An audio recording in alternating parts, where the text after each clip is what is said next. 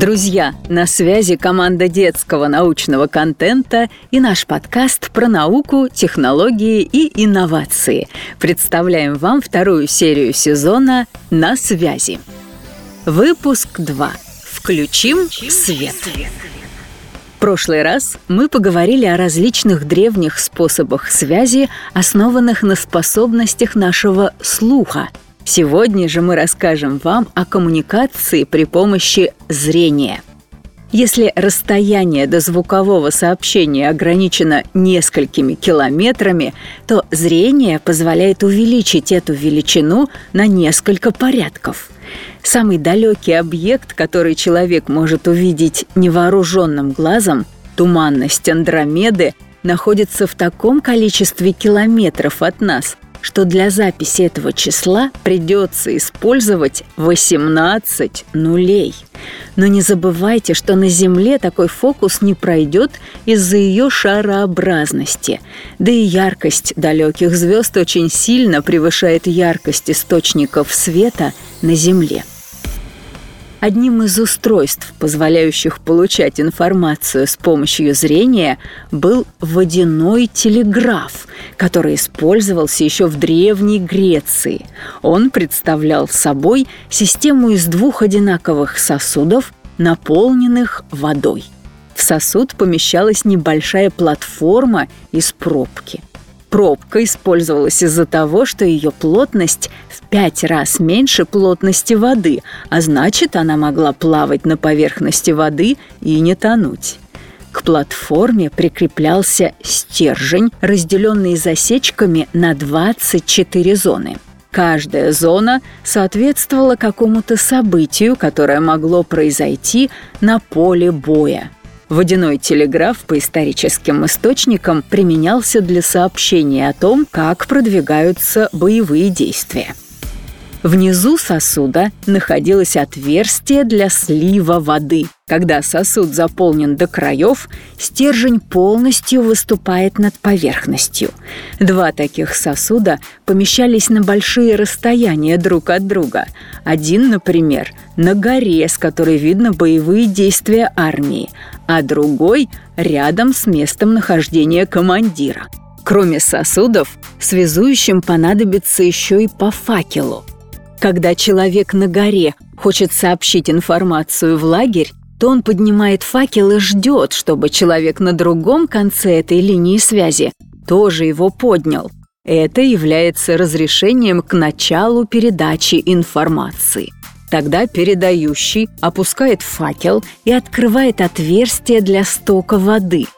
То же самое делает и принимающая сторона – когда вода вытекает из сосуда, то она опускает за собой пробковую платформу со стержнем. В тот момент, когда засечка с нужным событием достигает края сосуда, передающий сообщение перекрывает сток воды и поднимает факел, чтобы свою воду перекрыл и принимающий сообщение.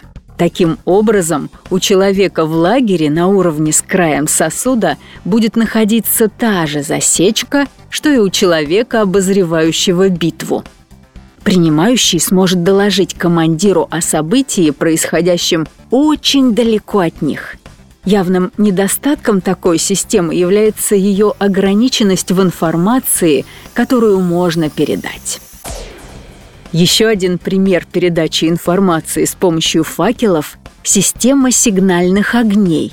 Чтобы сообщить о каком-то важном и заранее оговоренном событии, например, вторжении неприятеля, зажигается большой костер. Его свет ночью или дым днем видит человек рядом со следующим костром, находящимся на достаточно большом расстоянии от первого – он зажигает свой костер и передает эту эстафету следующему человеку. Таким образом, сообщение о тревожном событии доходит до нужных людей через огромные расстояния и сложный рельеф. Если вы смотрели трилогию «Властелин колец» или читали книгу, то можете вспомнить момент, когда храбрый хоббит Пипин зажигает сигнальный огонь на вершине Гондора, и по системе костров герои в Рохане узнают о том, что пора выдвигаться с войском. В американской истории есть важнейшее событие, связанное с передачей информации с помощью света. Во времена гражданской войны ремесленник и промышленник Поль Ривир предупредил колонистов о вторжении британцев с помощью двух фонарей, которые он повесил на колокольне старой церкви.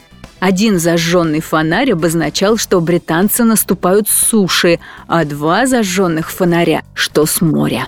Здесь мы видим более сложный вариант использования световых сигналов. С помощью разных комбинаций света можно передавать различную информацию. Последним устройством, о котором мы сегодня поговорим, будет гелиограф – зеркало, позволяющее передавать сигнал с помощью отраженных солнечных лучей. Ведь многие из вас баловались солнечными зайчиками. Принцип такой же – Существует легенда, что римский император Тиберий использовал гелиограф, чтобы управлять империей с острова Капри. Для использования этого устройства нужно было только придумать систему сигналов и надеяться на безоблачное небо, благо в Средиземноморье с солнцем проблем обычно не бывает. Если использовать для получения оптических сигналов не только солнечный свет, но и другие источники, например, огонь или лампу, или изменять положение различных конструкций, то можно получить более общее устройство для передачи световых сигналов – оптический телеграф. Такие телеграфы были очень распространены в Европе. Создавалась конструкция с несколькими подвижными частями – Различные положения этих частей отвечали за буквы и даже слова и фразы. Конструкции располагались на определенных расстояниях друг от друга. Работник первой конструкции выставлял нужное положение подвижных частей. Далее работник второй видел это положение через оптическое устройство, например, подзорную трубу, и выставлял такое же положение подвижных частей на своей конструкции, передавая эстафету дальше. Это был достаточно быстрый способ передачи информации, который помог Наполеону в 1809 году взять Вену. Именно система оптического телеграфа позволила ему оперативно командовать войсками. В России оптический телеграф также был распространен.